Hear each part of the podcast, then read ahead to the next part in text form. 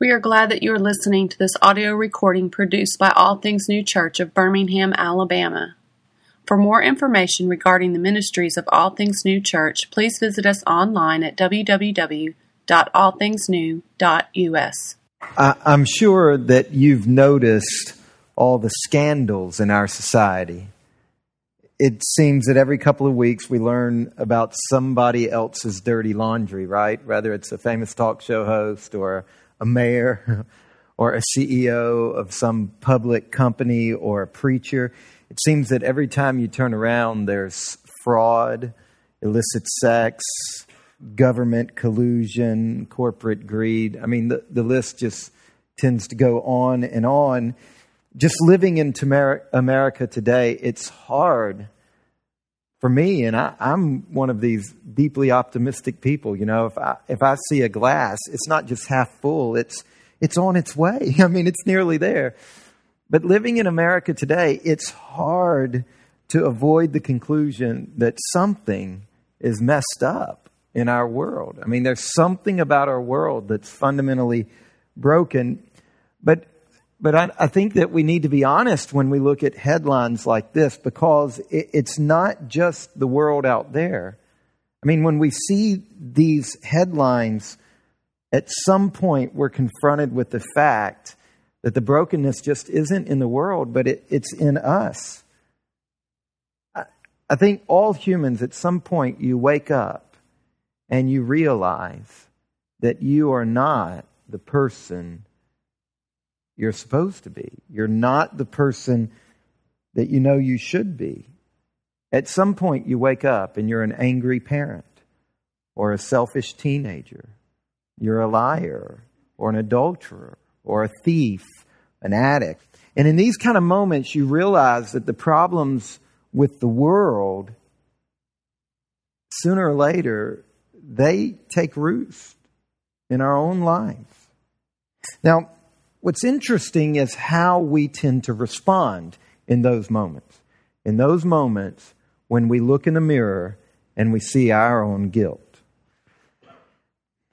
A response that appears to me to be universal is that we kind of try to turn over a new leaf. I mean, this is kind of ingrained in us. We try to set things right. We try to start over. We try to do the right thing. We try to just work harder at living up to the principles of being a good person. But if you've lived very long at all, you know that as you go down that road, at the end of the day, it just doesn't work. I mean, at the end of the day, you're still faced with your problems. Now, Christianity, in these passages that we've heard read tonight, Christianity has a very specific solution to this situation. If you have your Bible, turn to Psalm 51. And as you're finding that, let me just fill in a little bit of the background, the story behind this incredible prayer that David prays. Now, the background is in 2 Samuel chapter 11. It's the passage that Stephen read to us. King David. Now, you've got to fix this in your mind. There are more words in Scripture dedicated to King David than to any other human being in the Bible. This is, next to Christ, the central, most important figure in the Bible, if you're just basing it on the quantity of words. King David has had an affair with Bathsheba. And in his attempt to cover it up, he's murdered Bathsheba's husband. And for something like a year, David has lived a life of self-delusion. For a year, David has refused to face up to his guilt. He's refused to come clean about it. He's tried to cover it up himself. But inwardly, he's wasting away. I mean, on the inside, David has tried to ignore his sin. He's tried to turn over a new leaf. He's tried to deal with it on his own, in his own way, but he has failed miserably. And then after a year, a good friend confronts David. And he insists to David's face David, you've got to deal with this. Now, David takes his friend's advice. David turns to God, and Psalm 51 is his prayer of confession. So, look with me at this incredible prayer, Psalm 51, and notice the first thing out of David's mouth. Have mercy on me, O God. According to your steadfast love, according to your abundant mercy, blot out my transgression. All he can say is, God, I throw myself on your mercy. Now, I think when you read these first few verses and when you realize that they are the real prayer of a real person who has really been in anguish, I think what we see here is a soul deeply aware of sin, of offending God, desperately in need of God's mercy. Now, this is the beginning of the Christian solution to sin. And it's this, honesty. We have to stop glossing over and denying and ignoring guilt. Ignoring the fact that we've messed up. We've got to stop trying to work out and make up for our own failures. Now look what David prays in verse 2. Wash me thoroughly from my iniquity and cleanse me from my sin. For I know my transgression and my sin is ever before me. Against you, you only, have I sinned and done what is evil in your sight. Look in verse 1, my transgression. In verse 2, my iniquity, my sin. Verse 3, my transgressions, my sin. Verse 4, I have sinned. You see the kind of force that David is saying over and over and over. This is me. It's not anybody else, but God, I'm looking at you with my guilt. This word transgression, it's treason, it's rebellion in the face of God's incredible mercy. God had done so much in David's life, and by naming his actions transgression, he is owning up to the fact that he has committed treason against his king. In the second verse, he talks about iniquity. Here he's using a word for sin that kind of has the nuance of perversion. He's saying it's not just that I've kind of tripped up, but I'm twisted. I'm perverted. And then when he uses the actual word that we normally use, he uses the word sin in the second half of verse 2. David is indicating this idea that God's got a standard. And he's missed the standard. He's fallen far short of the standard. The imagery that David uses in the first three verses, it's really quite astounding. In that first verse, look, have mercy on me, O God, according to your steadfast love, according to your abundant mercy, blot out. I mean, it's like David looks at his life and he sees a diary. And he wants to shut the diary, right? He doesn't want those pages there anymore, and he can't erase the diary of his life. All he can do is beg that God would blot out that part of his history. In the second verse, it's like he's looking at his life and he sees himself completely stained like a piece of clothing. And look what he says, wash me, cleanse me. He's saying, God, I am so dirty. If you don't wash me, nothing I've done, no leaf I've turned over, no good thing I've tried to do to make up for this. God, you've got to wash this out of me. And there at the end of verse 2, cleanse me from my sins. Here he's got this idea. When he uses the word cleanse, he's picking up a word from his religion, from the Jewish religion that goes back in the Old Testament. He's picking up a word that says, I've got a disease and I need you to do for me what only a priest can do when a man has been healed of a disease and he can make him pure again. I need you to cleanse me of this dreadful, deadly disease. When I read Psalm 51, I'm struck most frequently by the last half of verse 3. My sin is ever before me. You get the idea that David is haunted by the ghost of Uriah. I mean, he wiped him out physically, but he hasn't erased him from his memory. This ghost, my sin is ever... Have you ever been at this place? You cannot escape what you've done.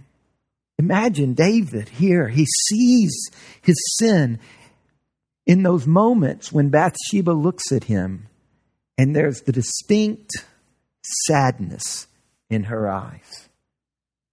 And if you know this part of the Bible, his general, Joab, I'm sure Joab, he would catch cynical glances from Joab. One of the parts of the passage that Stephen read, one of his servants who had no power with David, when David sent for Bathsheba, one of the servants said, "You mean Bathsheba, the daughter of Eliah, the husband of Uriah?" And the servant was trying to say, "Ease up there." I can't imagine what these servants, his soldiers, his sons, must have. For 12 months, this ghost has tracked him down. It's haunted him in summer and winter and sleeping and waiting. It's with him in the night. He rises up in the morning and it is there when he's getting dressed. When he's walking to a meeting, it's there. And finally, David has turned to face God. In verse 4, he says, "Against you, God, you only have I sinned and done what is evil in your sight. So you are justified in your words and you are blameless in your judgment." Now, this is an astounding statement. I mean, David had sinned against Uriah by committing adultery with Uriah's wife, right? And he had sinned against Bathsheba by bringing her into this adulterous relationship. And he had sinned against Joab by involving him in murder. But ultimately, David is giving us a profound insight that is distinct to Christianity. He is saying, ultimately, at its core, sin is most grievous, not against other human beings, but against God. See, David is gripped by the fact that God is holy and perfect, and God, because he's our creator, has a claim upon our life that when we transgress his ways, no matter what has happened, at its core, we have committed treason against him. You see, David is not only sorry for his consequences, he is sorry for the fact that he has sinned against the king, God. Look at verse 5. "Behold, I was brought forth in iniquity, and in sin did my mother conceive me. Behold, you delight in truth in the inward being, and you teach me wisdom in the secret heart."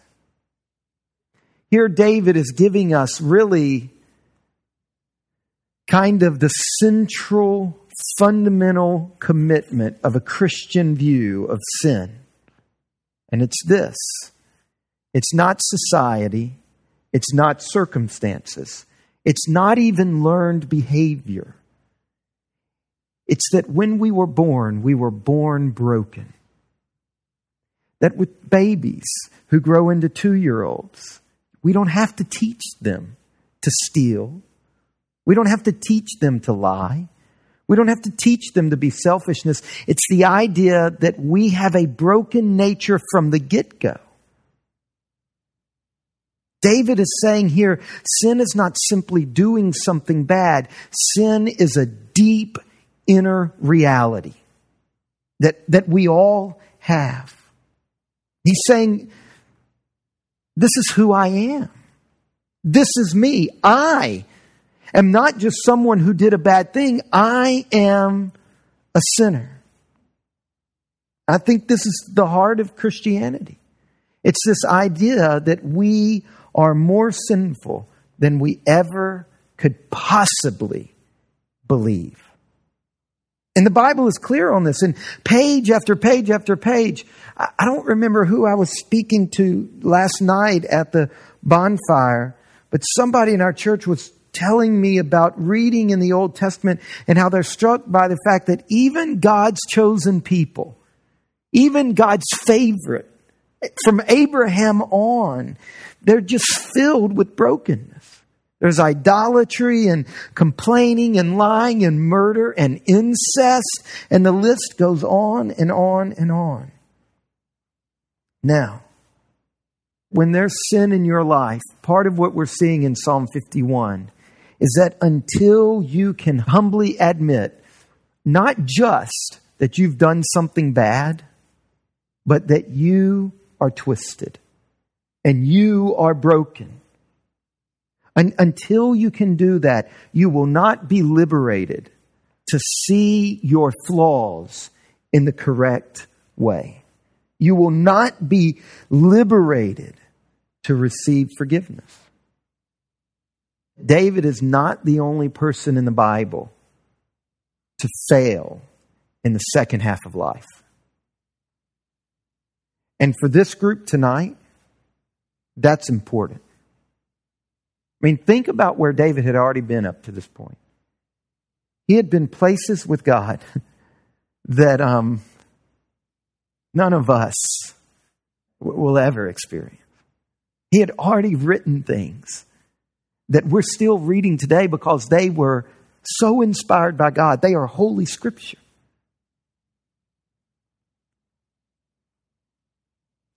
Our hearts so easily forget that the real treasure of life is the kingdom of God. And Satan, our enemy, is so cunning.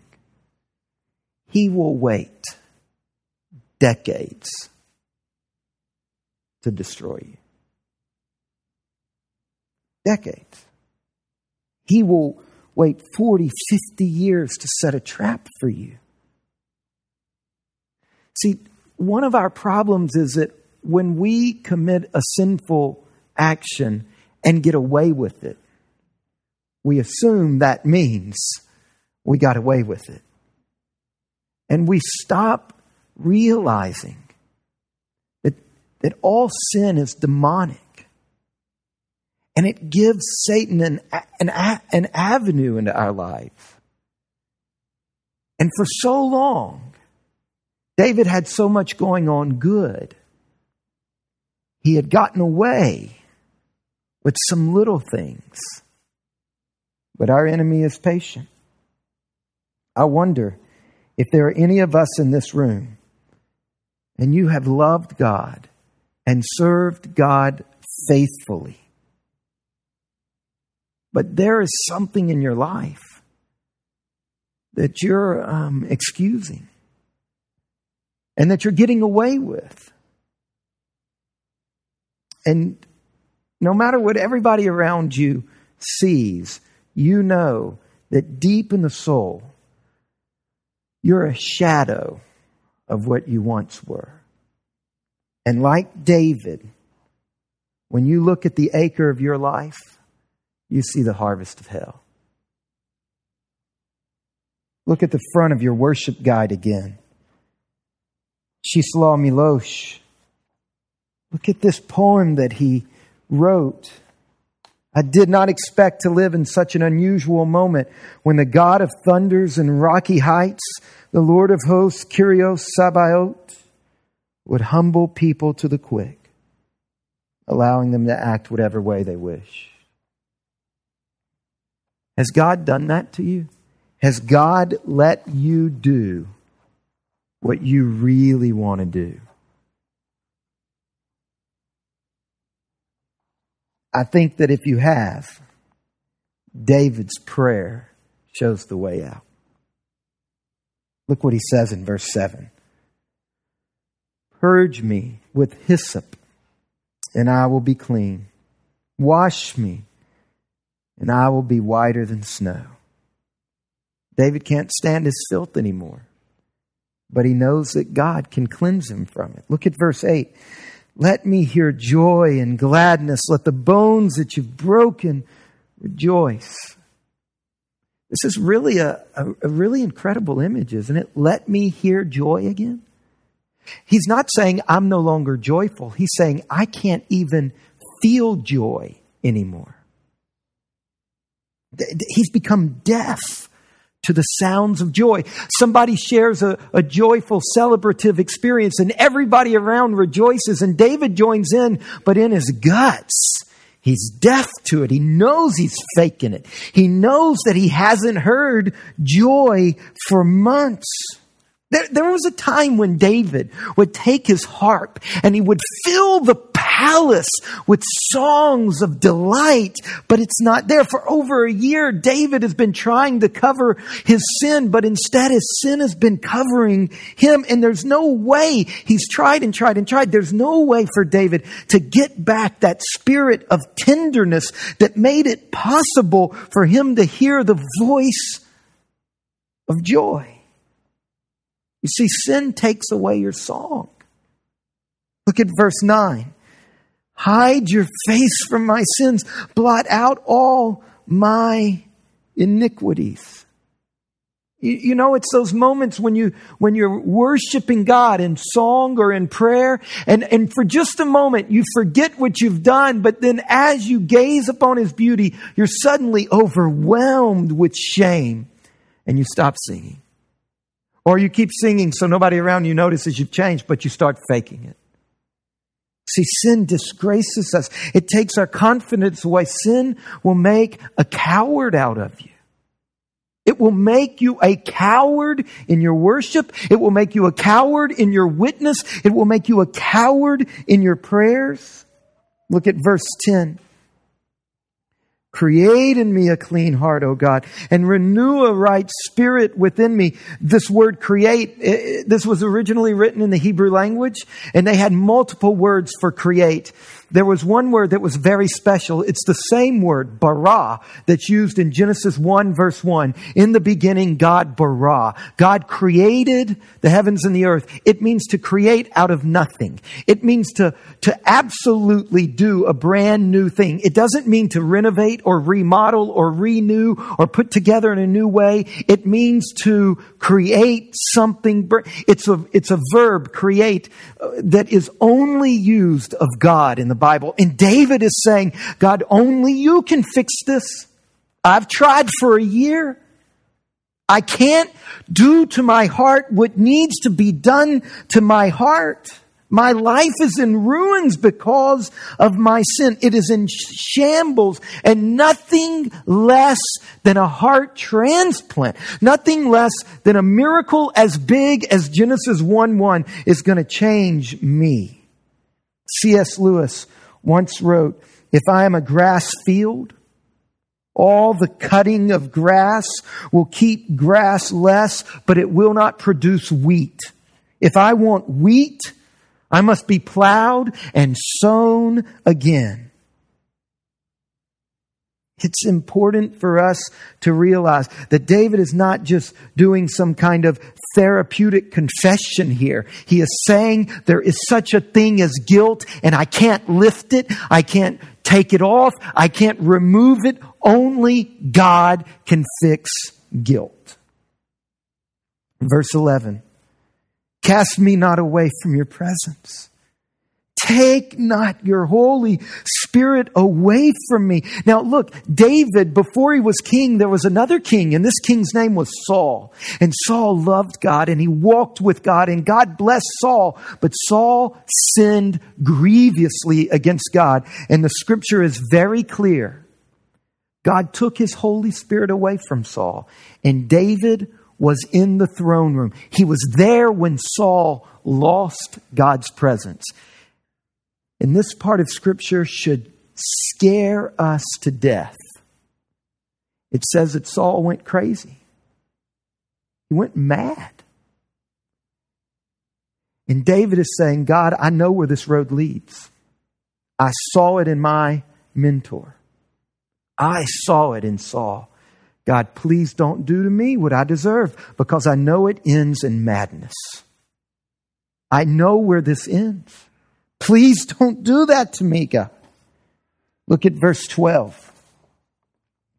Restore to me the joy of your salvation, and uphold me with a willing spirit. You see, this is different than earlier. Earlier he said, I can't hear joy, but now he's saying, look, my problem is more fundamental than my hearing. I don't have joy anymore. Now look, hear what I'm saying, and please hear it all. Much depression in our world today is caused by sin. Now, I'm not saying that there's no such thing as depression that requires medication. There absolutely is. But some of us, when we hit the rocks, before we turn to a psychologist or to drugs, we need to turn to God. Because sin shatters us on every level, including our emotions. The last half of verse 12, uphold me with a willing spirit. He's saying, God, pick me up and sustain me. I don't ever again want to fall into this sin. Now, if there is sin in your life that you are refusing to confess and deal with, it will eat you alive. And you must learn to follow David's example here and turn to God and come clean. Now, the good news is that verse 12 is not the end of the psalm. In fact, the next word is my favorite word in the whole psalm. Then. Then. God, if you clean me, if you bara, if you create in me a clean heart, if you open my ears, God, if you restore me, then, look what he says, then I will teach transgressors your ways and sinners will return to you. Then, look how confident he is. He doesn't just say, then I'll tell people about you. He says, then I'll tell people about you, and guess what they're going to do? They're going to return to you. He's saying, God, if you just forgive me because I know you can do it. If you do it, God, I will be an unstoppable witness. Nobody, you couldn't stop me from showing people the same sea of mercy that I've dived into. And you know what, God? They'll return to you. Earlier I said that sin makes a coward out of us, but forgiveness makes us courageous. Forgiveness does something to. How could David keep quiet now that the bells of his heart are ringing with joy? And how could anybody else reject this mercy that he's experienced? And then look what he says in verse 14. Deliver me from blood guiltiness, right? He had committed murder. O God of my salvation. And my tongue will sing aloud of your righteousness. O Lord, open my lips and my mouth will declare your praise. For you will not delight in sacrifice, or I would give it. You will not be pleased with the burnt offering, the sacrifices of God, or a broken spirit, a broken and contrite heart. O God, you will not despise. In verse 13, he was showing us, then I will be an unstoppable witness. But in verses 14 through 17, he's saying, then I will be an unstoppable worshiper. He's saying, God, if you forgive me, you will not be able to stop me from worshiping you. Look, when there is sin in your life and your memory has mercilessly lashed you with the specter of your own transgression, the joy of forgiveness will erupt in the song of worship. And this worship that David is talking about, it is deeply personal. On the back of our worship guide, we've got this whole list of our beliefs, and I've been preaching through this list that we're a church with a reformed worldview, that we have orthodox doctrine, but we've also got this section that talks about our evangelical doctrine. And part of being evangelical is an insistence on your personal relationship with God.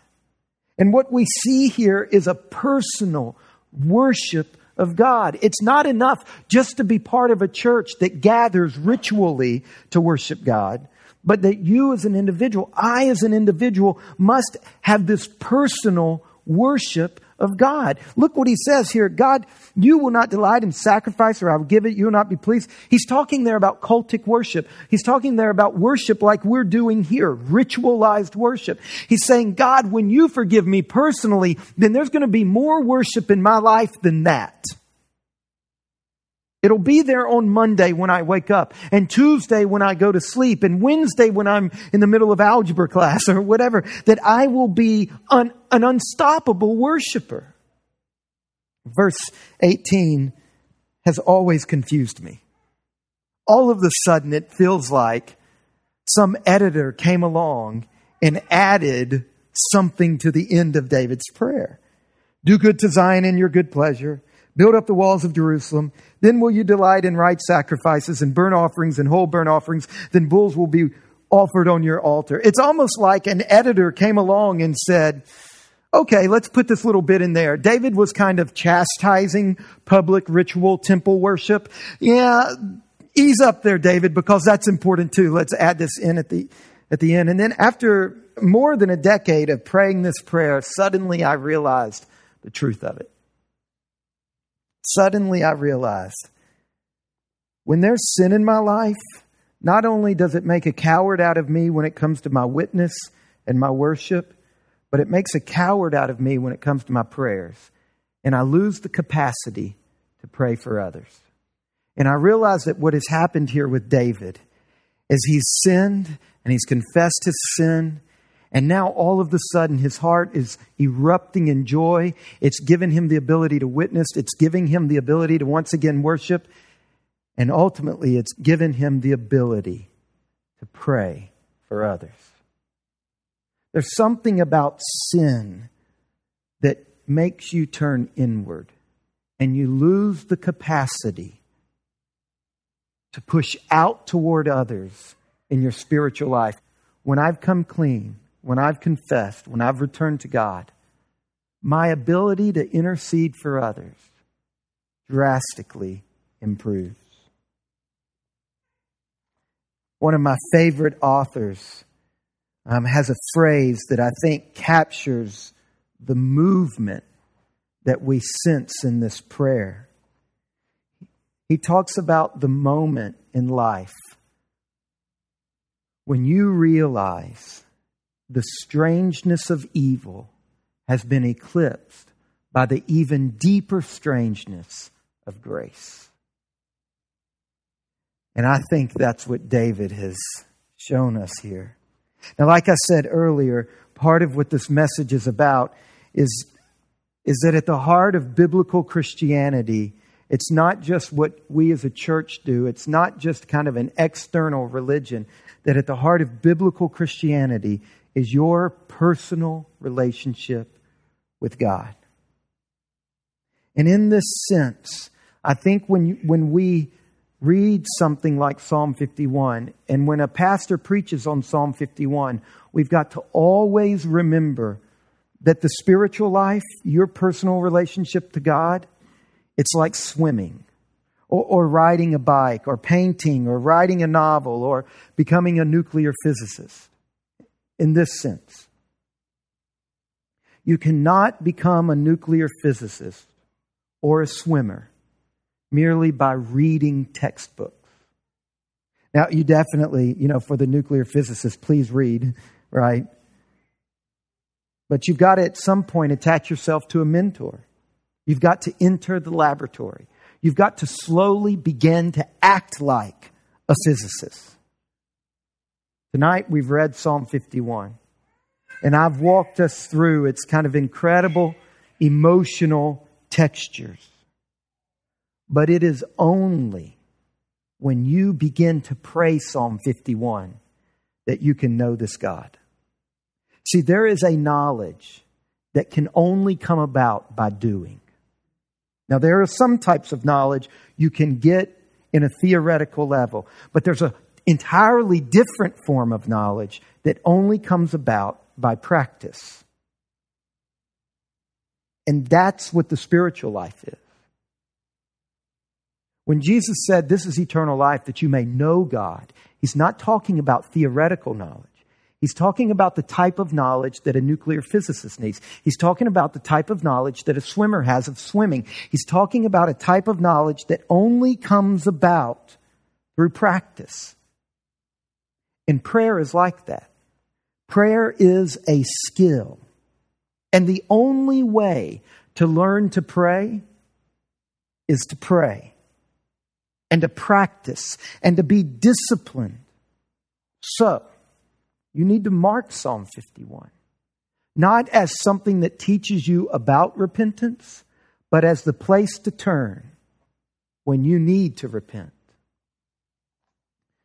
Let me draw all of this together by sharing one of the many amazing stories that has developed over the past century and a half about the great 19th century Italian violinist Niccolo Paganini. You know, I'm sure this story, like a lot of the stories that have risen about his life, I'm sure it's got a mixture of fantasy and fact, but the story is still quite a profound image of what we learn in Psalm 51. It goes like this. One night, Paganini was performing before this packed audience, surrounded by a full orchestra. And as he began to play the final piece, one of the strings of his violin snapped. But Paganini, because he was a genius, he kept playing and he didn't miss any notes. And then another string snapped and another string. In fact, Paganini has written a sonata based on one string. He had this ability. But there's a story that the way it developed was he's playing and the strings pop and he kind of does this all on the way. Now, he did things like that. He would play with frayed strings and let them pop during the performance. When the piece gets to the end, he's playing away on his violin with just one string. When the piece is over, the crowd erupts, and this would happen. Paganini was like a celebrity. The crowds erupted and roared, and then the newspaper articles say that at the end of this one particular concert, Paganini raises his hands in prideful victory and he shouts at the top of his lungs, "Paganini in one string!" And everybody kind of goes crazy. Now, like I said, I don't know how much of the story is fact and fiction, but I know that there are some of us who have lost too much. And there is so little left. We've wasted so much that it's great to realize that there is a maestro who can pick up the instrument of our life, and he can do more with one string than you can do with all four. That's what we see in Psalm 51. David leaves Psalm 51 still an adulterer and still a murderer. But his life is in the hands of a maestro who made music with him yet again. That's the Christian solution to sin. Let's pray.